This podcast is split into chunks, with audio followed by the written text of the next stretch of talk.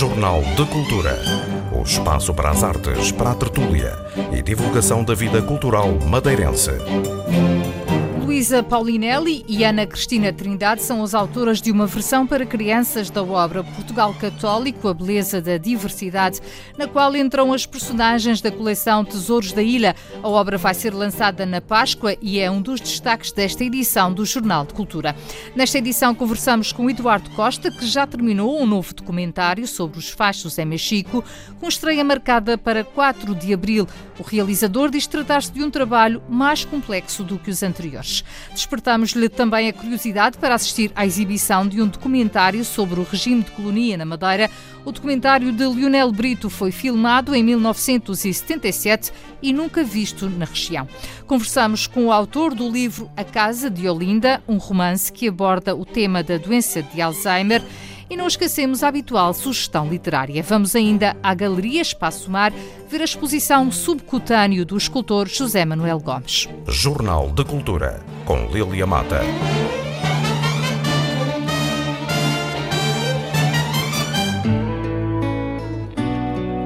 Está concluído e com estreia marcada para 4 de abril um documentário sobre a tradição dos fachos em Machico, da autoria do realizador Eduardo Costa. O documentário tem 45 minutos e inclui reconstituições históricas desta tradição que apenas se mantém em Machico. Inicialmente um sinal de alerta quando se aproximavam os piratas, as fogueiras nas encostas passaram a ter um caráter religioso. O documentário de Eduardo Costa acompanha esta evolução e mostra como se fazem atualmente os fachos. Uma das cenas contou com mais de 100 figurantes com roupas cedidas pela organização do mercado quinhentista. Eduardo Costa reconhece que, a nível técnico, este trabalho foi mais exigente do que os anteriores. Os fachos eh, são realmente um, um património secular Uh, algo que eu já andava uh, com a ideia há muitos anos de o fazer. Comecei em 2009 no terreno a fazer recolhas, continuei em 2012, 2016, 2017 e neste momento o documentário está, está pronto. Os meus pais são de Mexico e eu, a minha juventude passei toda em, em Mexico. E realmente, enfim, é muito jovem, participei nessa festa como espectador, não é? E, e, depois com o projeto Raízes de um Povo, que é um projeto que tem como objetivo recolher uh, a nossa etnografia, não é? De forma filmada, naturalmente, e com depoimentos, etc, etc, etc. Uh, falando com a, um amigo meu uh, de Mexico, o Ricardo Caldeira, e também falando com a Câmara Municipal de Mexico, uh, iniciámos o projeto, porque vimos que tinha força. Eh, tinha força, era um, era um assunto forte e com imagens lindíssimas, porque o fogo é sempre, eh, proporciona sempre imagens muito, muito fortes, muito muito épicas, imagens uh, intensas e, e, foi isso, foi isso, foi assim que começou a ideia do documentário. Fomos para o terreno, já tinha muitas coisas recolhidas, fomos para o terreno fazer entrevistas e, e pronto, estruturei todo todo todo o documentário e, e depois fui apenas fazer algumas reconstituições históricas, uh, foi gravar a festa propriamente dita, foi fazer imagens 3D um, para conseguirmos uh, mostrar determinados assuntos que não são possíveis de filmar, como, como o ataque dos piratas, por exemplo. Uh, isso não é possível filmar naturalmente, que teve que ser mesmo feito em 3D. Temos também imagens da Capela do Senhor dos Milagres uh, antiga, baseada numa gravura. Uh, e isso cá está também foi feito também foi feito em 3D a origem primeira dos fachos era quase como um sinal uh, tinha a ver com esses ataques dos piratas exatamente os fachos inicialmente e não é só na Madeira que isso aconteceu Uh, os fachos é um sinal de alerta, é um, é um sinal de alarme. Haviam vários pontos altos no, arqui, no arquipélago, no Porto Santo tinha um, nas desertas tinha outro, uh, em Mexico, uh, São Jorge, e então, sempre que se avistava um barco, uh, acendiam-se os fachos e, e, assim, portanto, acendiam todos e acabavam por ter essa alerta. As pessoas, os, os mais idosos, as, as mulheres, as crianças, uh, fugiam uh, da vila e temos essas recriações, uh, recriações feitas. Como é que se passa desse sinal de alerta para algo religioso? Exatamente. É uma boa pergunta. Isso acaba por ser o povo, o povo acaba por manter essa tradição e foi o povo que quis que essa tradição se mantivesse. Por isso é que há aqui uma analogia muito interessante entre o lume como sinal de alerta e o lume também como fé. E é muito engraçado ver, portanto, nas reconstituições que fizemos, uh, quando as pessoas ardiam as fogueiras grandíssimas para avisar, hoje eles acenderem os desenhos que estão nas rochas para fazer a sua, a sua festa. Eu, eu dou muito valor a isso, a essa, essa passagem gradual ao longo do tempo daquilo que era uma necessidade para um ato de fé, de, de, um ato de, O povo quis que assim fosse. E mantém, e mantém. Para quem não conhece de perto, uh, poderá pensar que são simples fogueiras, não é assim? Uh, há ali uma, toda uma técnica. Uh, Pode-nos descrever como, como, é que aquilo é feito? Os, para... os fachos hoje são, no fundo, desenhos com lume nas rochas. Portanto, há uma estrutura que inicialmente era uma estrutura de madeira, só que a estrutura de madeira, que era feita há uns anos atrás, tinha que ser todos os anos substituída, porque ardia. Hoje há uma estrutura metálica, uma rede uh, nessa mesma estrutura. O desenho é feito pelos, pelos locais, não é? Há uma certa competição saudável entre as localidades e são colocadas bolas de desperdício com, a, com gasóleo ou com óleo queimado, não é? E, e, depois, a uma determinada hora, acendem essas bolas e ficam ali, meio do escuro, ficam aqueles desenhos na rocha eh, que realmente que têm, que têm imensa força, não é? Esses desenhos mudam de ano para ano, já estão mais ou menos, já são desenhos fixos, não é? Vão mudando, vão mudando, porque os próprios grupos eles fazem questão uh, de mudar. Há uns que mantêm sempre a barca, fazem um barco e mantêm-se sempre assim. Agora há outros que vão mudando muito, uh, de ano para ano vão, pronto, a criatividade também vai, vai, vai trabalhando e acabam por eh, mudar um bocadinho o design do, do, do facho. Também há um facho em Mexico que é elétrico, que é mais ou menos inovador, que essa é muito mais fácil, que é carregar no interruptor e ele acende. Uh, e depois, durante algum tempo, também o, o facho uh, só foi possível porque eles têm. Isto é feito com bastante segurança porque antes de acender os fachos, os bombeiros dirigem-se aos locais e cortam os galhos, fazem queimadas controladas para evitar incêndios, porque seria muito mau fazer uma festa e pegar lume na, pontos, na encosta ou, ou na floresta, não é? Essa é uma questão que se levanta praticamente todos os anos, com pessoas uh, a dizerem que não deveria ser permitido por questões de, segurança. Acha que isso está uh, completamente assegurado? Se calhar, de ter calhar, andado no terreno e ter visto como eu, é que funciona? Eu, eu, tive, eu tive a oportunidade de entrevistar os bombeiros também sobre isso e o que eles diziam é que há uns anos atrás as coisas eram feitas assim de uma forma muito uh, atabalhoada, desculpa o termo, mas hoje, mas hoje há cuidado e as pessoas informam os, os, bombeiros onde é que vão fazer, os bombeiros vão lá, eh, fazem pequenas fogueiras controladas onde é possível haver combustão, não é? E, e a verdade é que desde que eu saiba nunca houve nenhum incêndio, uh, nenhum incêndio devido aos fachos. No que diz respeito à, à realização do, do, documentário, o que é que foi mais difícil? Para além da, daquelas situações que já falámos, eh, que tiveram, que era difícil recriar, como os ataques uhum. dos piratas, uh, filmar à noite, uh, com fogo, isto, isto requer alguma técnica mais específica? Sim, uh, as cenas mais complicadas foram cenas à noite em que tivemos que fazer uma fogueira muito grande, pedimos a colaboração dos bombeiros, estava tudo controlado, mas era uma, uma fogueira eh, extremamente grande. E isso assustou-me um bocadinho. Naturalmente que nós não faríamos sem autorização do, do, dos bombeiros, não é? Uh, seria, seria uma loucura, digamos assim, mas de qualquer maneira foi uma cena um bocado complicada. Depois tivemos algumas cenas onde temos cento e tal pessoas a subir uma encosta com archotes nas mãos. Basta um sorrir que estraga o dramatismo da cena. Uh, essas foram as cenas mais, mais complicadas.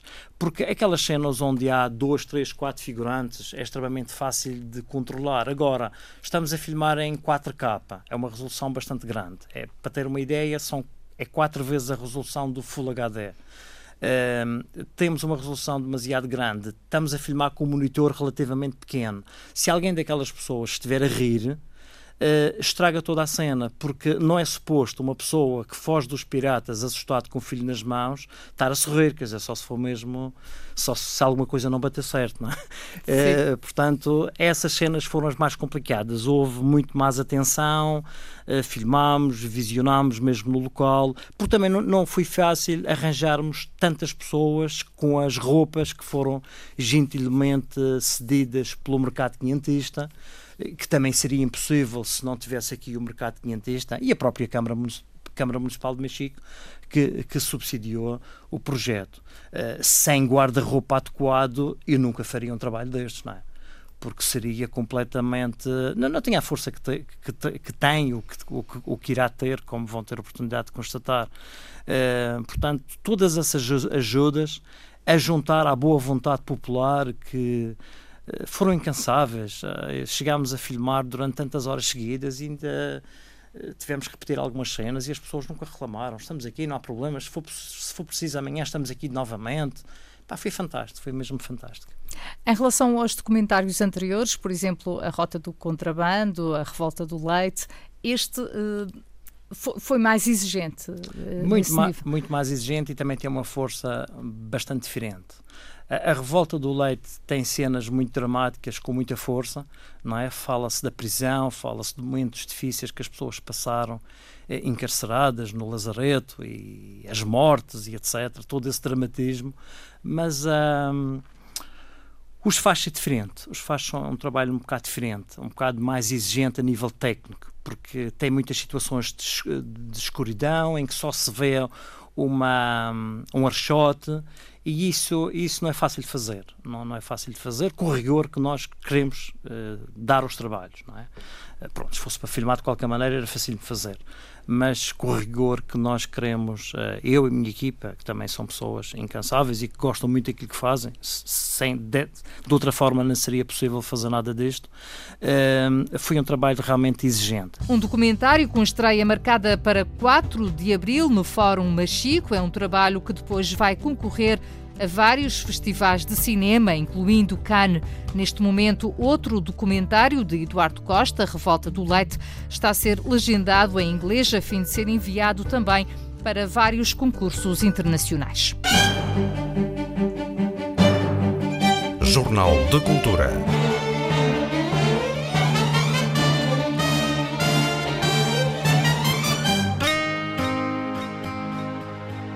É um documentário sobre uma realidade madeirense, mas que nunca foi visto na Madeira. No próximo dia 15, no Teatro Baltasar Dias, vai ser exibido o documentário intitulado Colonia e Vilões, realizado por Lionel Brito em 1977. A iniciativa parte do CLEPUL, Centro de Estudos da Faculdade de Letras da Universidade de Lisboa. Como explica a investigadora Ana Cristina Trindade, trata-se de um documento importante para compreender um regime que ao longo dos séculos pesou sobre os colonos, aqueles que trabalhavam a terra do senhorio. Este foi um documentário realizado em 1977, portanto, logo no rescaldo do 25 de Abril e na altura em que o governo regional se preparava para extinguir uh, a colonia, que é um regime de, de partilha de propriedade, digamos assim, quase medieval eh, e que na Madeira nunca, já várias, tinha havido várias tentativas para, para resolver e nunca tinha conseguido ser resolvido. Esse filme foi feito, de facto, por Lionel Brito em 1977 e nunca passou na Madeira. Nunca, nunca, nunca os madeirenses nunca ouviram. Quer dizer, é um fenómeno específico da Madeira e nunca foi visto na Madeira. E este ano houve essa proposta uh, feita do, pelo Clepul uh, Central, Lisboa, eh, de trazer aqui o filme e nós achámos que, que era uma oportunidade que não devíamos desperdiçar, não só porque é um documento, mas porque nunca tinha sido visto pela Madeira, pelos madeirenses. E, portanto, vai passar no Teatro Municipal no dia 15 às 21 horas e depois, no fim, haverá um debate em que estará presente o Padre Martins, que é, de resto, um dos, das personagens do, do, do, do, documentário em si, portanto, é o homem que tem um testemunho é, ao vivo e, direto do que é que foi, do que é que era a colonia e do, como é, que, como é que foram aqueles tempos, e uh, em paralelo o professor uh, Alberto Vieira, que é um homem da, da, história económica e, portanto, particularmente bem habilitado a discutir estes, estes problemas, de, neste caso da propriedade, do regime de propriedade. Para, para os mais jovens e que não sabem exatamente como é que se vivia nessa altura e o que era a colonia, como é que podemos resumir? O que era este sistema? A colonia é um sistema de posse de terra ou de partilha de terra, digamos assim, em que há um senhor que tem a terra, mas que normalmente não vive lá. E a uh, cede, uh, ou cede o uso dela a um indivíduo ou vários chamados colonos, que depois podem construir sobre essa terra as chamadas benfeitorias. Eh, as casas, as levadas, até a vinha podia ser propriedade do, do, do colono, que depois conforme o regime, mas normalmente era a meias, conforme o regime que fosse acordado com o senhor, no fim de cada ano tinha que entregar ao senhor metade da colheita. Isto é depois muito difícil de resolver, porque os dois são proprietários, não é? E estão ligados umbilicalmente. Normalmente uh, o, o colono por mais desconfortável que esteja, investiu tudo o que tem num terreno que não é dele e, portanto, não pode sair dali. E aquilo acorrenta, digamos assim, su su gerações sucessivas a um terreno e a um senhorio com o qual pode haver incompatibilidades, mas uh, têm que ficar ali, estão ali quase que casados. É? sem possibilidade de dissolver aquilo. Era uma situação que era urgente resolver, ou para um lado ou para o outro. Sai o colono, ou fica o colono, compra a propriedade, mas fica senhor da, da, dos seus bens na totalidade. Um documentário que vai ser exibido às 21 horas do próximo dia 15 no Teatro Baltasar Dias, com a presença do realizador. Após a exibição, vai ter lugar um debate sobre o tema da colonia, um regime que vigorou até o 25 de abril alguns casos poderão mesmo ainda estar por solucionar. Jornal de Cultura.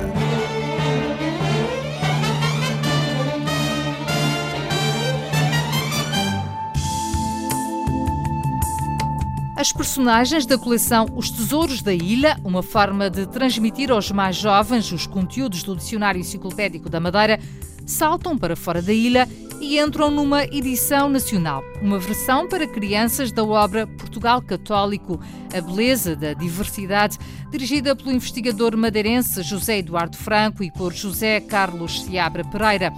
Luísa Paulinelli, que escreveu a história em parceria com a historiadora Ana Cristina Trindade, explica o percurso destas personagens de norte a sul do país. Este é um projeto que se liga ao projeto Portugal Católico foi uh, desenvolvido pelo professor José Eduardo Franco e por um, e por um conjunto de pessoas ligadas à, à, história da Igreja e à cultura portuguesa e uh, que foi uh, feito para o, com o Círculo de Leitores para comemorar a vinda do Papa a Portugal. E essa obra monumental Portugal Católica até foi oferecida mesmo ao Sumo Pontífice e é uma obra que no fundo, pretende reunir as várias uh, dimensões do que é o catolicismo em Portugal, desde uh, a parte da missionação, a das as congregações, aos jovens, etc. Portanto, um, um, uma vasta obra sobre o que é o catolicismo em Portugal. Depois tiveram a ideia, esse grupo de, de, de pessoas que estava a trabalhar, de intelectuais e de, de estudiosos, de fazer uma obra uh, mais endereçada para as crianças e para os jovens. E como conheciam as nossas obras aqui do, da história da, Diocese do Funchal e dos Tesouros da Ilha, uh, pediram-nos para fazer uma obra para as crianças que explicasse o que é que significa o catolicismo para a história, para a cultura e para a arte em Portugal. Então, eu e a professora Cristina Trindade nos juntámos de novo, a nossa, fizemos um, um e, e, mais os, os nossos uh, investigadores do Clepul, e levámos a tia Cristina com a Lili e a Maria até ao continente numa viagem de descoberta da nossa nacionalidade, daquilo que nós somos, dos nossos mitos, da nossa arte, da nossa identidade, porque uh, apesar de, uh, isto é para todos os leitores, isto é, apesar de uh, não sermos crentes, portanto, um leitor pode não ser crente, mas ele de facto pertence, está envolvido por uma cultura que é uma cultura católica e, uh, e nasceu nessa cultura católica e recebeu os valores dessa cultura católica. Mas para além disso, também tem elementos uh, artísticos, culturais, que estão todos ligados a essa nossa gênese, à gênese da nossa identidade. Por isso a viagem começa em Guimarães, vai até Braga, passa pelo Mosteiro de Tibães, uh, pelo Mosteiro da Aroca, uh, pelo Mosteiro de uh, São Cristóvão Lafões e depois chega a Viseu, que é o último momento desta história, em que as crianças vão conhecer a adoração dos Reis Magos de Grão Vasco, na qual está figurada pela primeira vez um índio do Brasil, para demonstrar, no fundo, esta globalização da cultura portuguesa e de onde é que esta viagem, que no fundo é uma viagem pela história portuguesa, onde é que ela nos leva. Uh, nesta história, nós também vamos uh, brincar um bocadinho com as várias, porque algumas das personagens são baseadas em, em, pessoas reais, porque também é uma brincadeira nossa. Então, nós temos o avô Rui, que é o professor Ricarita, que vai aparecer com a sua uh, cadela, que é a Dolly das Arábias. Uh, também brincámos um bocadinho e colocámos uma personagem que toda a gente conhece da, da RTP Madeira, que é a Sofia, do Madeira Viva, porque uma vez brincámos no programa que haveríamos de colocar como como personagem e ela lá aparece como uma, uma jornalista que tem um programa na televisão e está a fazer um programa sobre doces conventuais uh, e também aparecem uh, outras personagens que depois uh, as pessoas quando lerem vão, vão, vão tentar descobrir.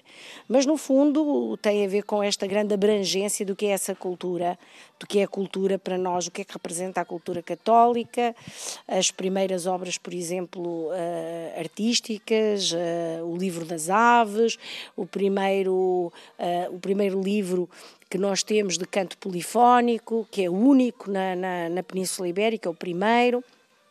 E eu acho que os, os leitores se vão divertir.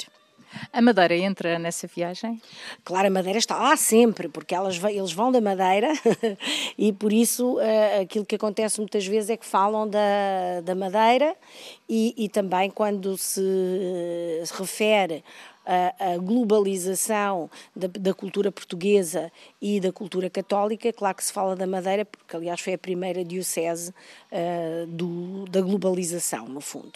Uh, mas claro, as personagens como vão daqui da Madeira, vai sempre falando um bocadinho da Madeira, aliás fala-se da Lapinha, por exemplo, para explicar até aos leitores do continente que não é, o presépio tem uh, uma particularidade própria, que é aqui a, a, a, a regional, e uh, eu, eu, penso que isso também vai ser bom para os leitores do, do continente, que vão ter uma, uma ideia uh, mais viva, mais real daquilo que é a Madeira, que às vezes não, não, não corresponde à realidade e corresponde a preconceitos ou a imagens feitas. Qual é a editora? A editora é as Edições Gotadas, que já trabalhou conosco no, nos Tesouros da Ilha e que é uma editora considerada uma das melhores editoras independentes uh, portuguesas neste momento em funcionamento e que tra trata os livros de facto como se os livros tivessem coração. Eu digo assim porque é verdade. Uh, tem um cuidado muito, muito grande, tem também um grande cuidado de divulgação. Uh, uh, e, ah, e o, o, ilustrador também vai ser, o, continua a ser o Gonçalo Ferreira de Gouveia, com uma ilustração um bocadinho diferente, é óbvio, daquela outra coleção dos Tesouros da Ilha, porque essa coleção é para continuar e tem a ver com a temática madeirense, mas que está, também está a fazer, e está a acabar de fazer as ilustrações que são lindíssimas e que uh, estão cheias de cor, de luz, uh, de, de, natureza, porque fala-se muito desta, desta ideia da, da, das preocupações com a natureza e que dá desta, desta história, do, desta viagem pelo catolicismo, um, um, uma vertente e uma dimensão alegre, uh, de, de, grande contentamento e de grande proximidade entre os seres e a natureza, todos entre si, para, no fundo, fazerem um mundo melhor. É um bocadinho utópico, mas esperemos que, que, que, esta utopia, um bocadinho pelo menos da utopia, seja verdade. Uma obra que vai ser apresentada ao público por altura da Páscoa. Jornal de Cultura.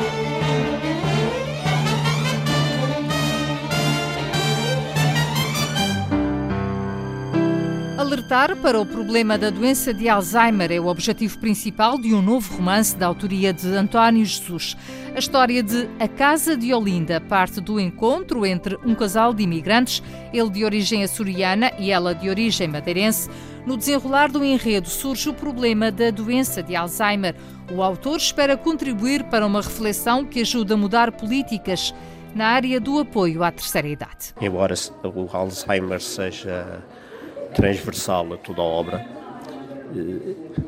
Também vamos falar de coisas da Madeira, dos Açores, das relações entre as duas comunidades e, e ver que os ilhéus têm muitos pontos semelhantes. Portanto, sobretudo vai ser isso. É a história de uma família, um encontro entre alguém dos Açores e, sim, e alguém da Madeira sim. e a história desenrola-se a partir daí? Desenvolve a partir daí, precisamente. Na própria sinopse vemos que Devido à erupção do vulcão dos Capelinhos, eh, uma família emigra para os Estados Unidos, a New Bedford. Eh, o filho cresce e encontra lá uma filha de madeirenses, de madeirenses. Eh, conhecem-se, acabam casando, depois a morte brusca de um filho provoca-lhe uma depressão acentuada que conduz ao Alzheimer. E este Alzheimer vem alterar profundamente não só a vida familiar, mas depois toda a própria vida e forma de pensar do marido com a situação. É mais ou menos isto. É um assunto que, na sua opinião, uh, ainda é pouco abordado. Uh, as pessoas tentam ainda uh, pô-lo para trás das costas, não pensar desse assunto. Mas a nossa sociedade envelhece rapidamente. Não quer dizer que todas as pessoas que envelheçam tenham Alzheimer, mas eh, a demência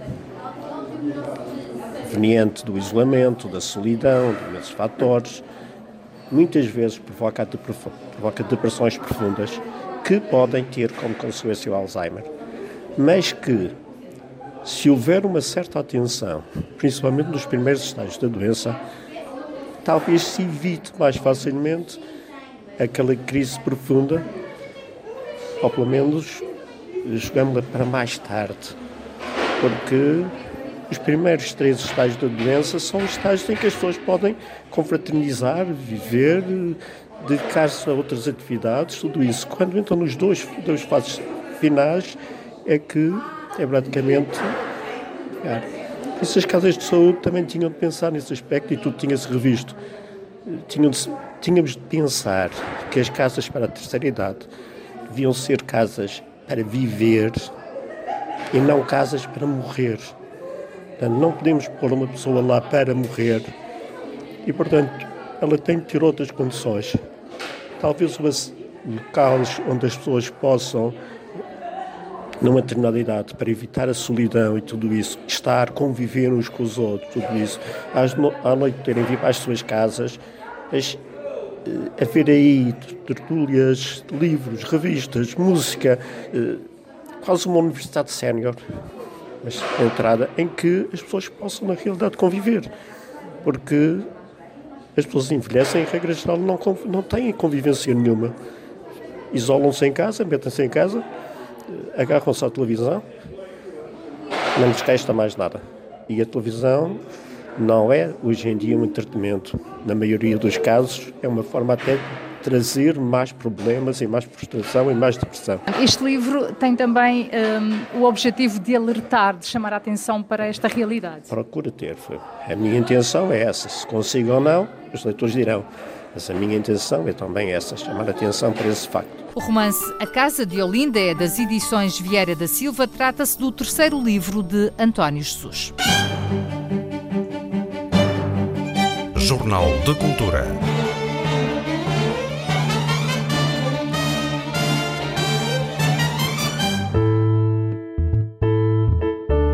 É um livro sobre a amizade, sobre o sentido da vida, sobre a memória e sobre muitas outras coisas. As velas ardem até o fim do escritor húngaro Sandor Marai. É a sugestão literária desta semana, uma escolha de Carla Martins. Flashback, rewind, play. Memórias. Um espaço em branco. Uma câmara silenciosa. Que filme vemos de nós próprios? Nas gavetas da nossa memória guardamos tudo quanto somos. Projetamos continuamente numa espécie de tela interior um filme mudo, onde assistimos à nossa própria vida, a sós conosco. O que levamos desta vida? Qual o verdadeiro sentido da existência? O livro desenrola-se à volta de uma conversa, de uma última conversa entre dois velhos amigos, o general Henrik e Conrad. O amigo de Henrik regressa à Hungria 41 anos depois da fuga. Já não nos resta muito tempo de vida, um ano ou dois, talvez menos. Não nos resta muito tempo de vida porque regressaste. Afinal, o que tinha acontecido? Somos feitos de todas as memórias que nos pertencem, onde amamos e onde nos perdemos. Até à fuga, o general vivia na ilusão, preguiçosamente feliz de que tudo estava no sítio certo. O seu casamento e a relação com o seu melhor amigo. Memórias alegres e ingênuas de quem nada sabe. Há algo pior que a morte e o sofrimento. Quando uma pessoa perde o amor próprio. O tempo potencia na consciência aquele momento excessivo que altera para sempre quem somos. Tu mataste algo em mim, destruíste a minha vida e eu continuo a ser teu amigo. Depois deste voltar a Londres ou ao inferno e continuas a ser meu amigo. Ciclicamente, Henry revê cheiros, risos, objetos, palavras, gestos. O momento da caça em que a cabeça do veado e a de Eric estavam na direção da arma de Conrad. Falhaste. Tu não permiste o gatilho. Porquê? Todas as respostas se revelam no silêncio. Uma dupla traição o seu melhor amigo e o amor da sua vida, Cristina. O que possuímos? O que é que possuímos? As nossas sensações. Talvez as nossas sensações, as memórias delas conosco, sempre. Este livro podia ser um tratado sobre a amizade, sobre o sentido da vida, sobre o que escolhemos saber do que nos acontece. A consciência absoluta de tudo quando somos espectadores de nós mesmos. Que importa no fim da vida a verdade e a mentira, o engano e a traição? Que significa fidelidade? O que é que podemos esperar da pessoa que amamos? O tempo relativiza tudo, mas na essência de existirmos há perguntas que temos que fazer, como Henrik. A fidelidade não será um egoísmo terrível? Quando exigimos fidelidade, queremos realmente que a outra pessoa seja feliz? É no silêncio da espera que o general tenta encontrar a capacidade de perdoar. Perdoar o amigo, perdoar Cristina, perdoar-se a si mesmo. Será a paixão o motivo que nos faz viver e ser verdadeiramente. Pensas também que o sentido da vida não seja outro, senão a paixão? que um dia invade o nosso corpo, a nossa alma e depois arde para sempre até à morte. As respostas, por vezes, são feitas, não são feitas de palavras, mas da ausência delas. Há silêncios muito mais eloquentes. Talvez este encontro entre os dois amigos nunca tenha acontecido. Talvez no silêncio Henrik tenha fabricado, na memória, uma última conversa para que pudesse descansar.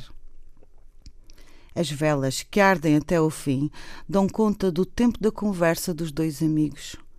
Velas que não revelam, velas que velam, velam porque, tal como num velório, cobrem corpos que se despem das últimas palavras antes da morte. A verdadeira traição é aquela que fazemos a nós próprios, quando nos privamos de viver na alegria do presente, porque vivemos presos ao passado. Stop, flash forward, play. Por isso, faz todas as gavetas do passado. Ame, ame todos os dias, ame como se não houvesse amanhã. Ame, ame com a certeza que merece ser amado. Ame loucamente, ame desmesuradamente, ame e erre amando. Ame uma vez e outra vez, mas ame, ame simplesmente. Ame agora. Jornal de Cultura.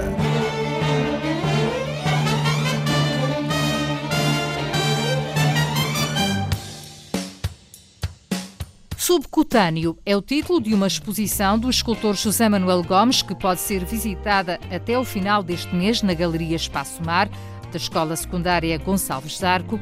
No total, a exposição é composta por seis trabalhos, de alguma forma ligados à natureza, e aos quais o artista se refere como pseudodidáticos, uma vez que podem servir de ponto de partida para projetos no âmbito de várias disciplinas escolares. A jornalista Celina Faria conversou com José Manuel Gomes sobre a exposição. Podia até, digamos, que lhe dar um subtítulo e isso seria uma espécie de exposição eh, pseudodidática. E pseudodidática porquê? Porque eventualmente, é, num, é claro que isto é numa, numa, numa perspectiva provocatória, claro.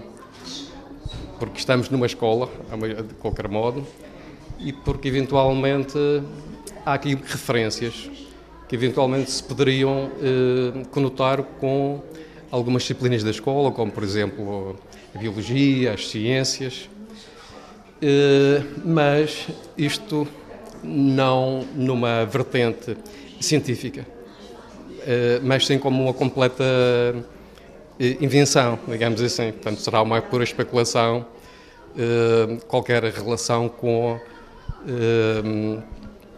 digamos, com a parte científica, digamos assim. Portanto, isto seria, digamos, uma provocação e seria sempre um ponto de partida para, eventualmente, os professores dessas áreas, não é?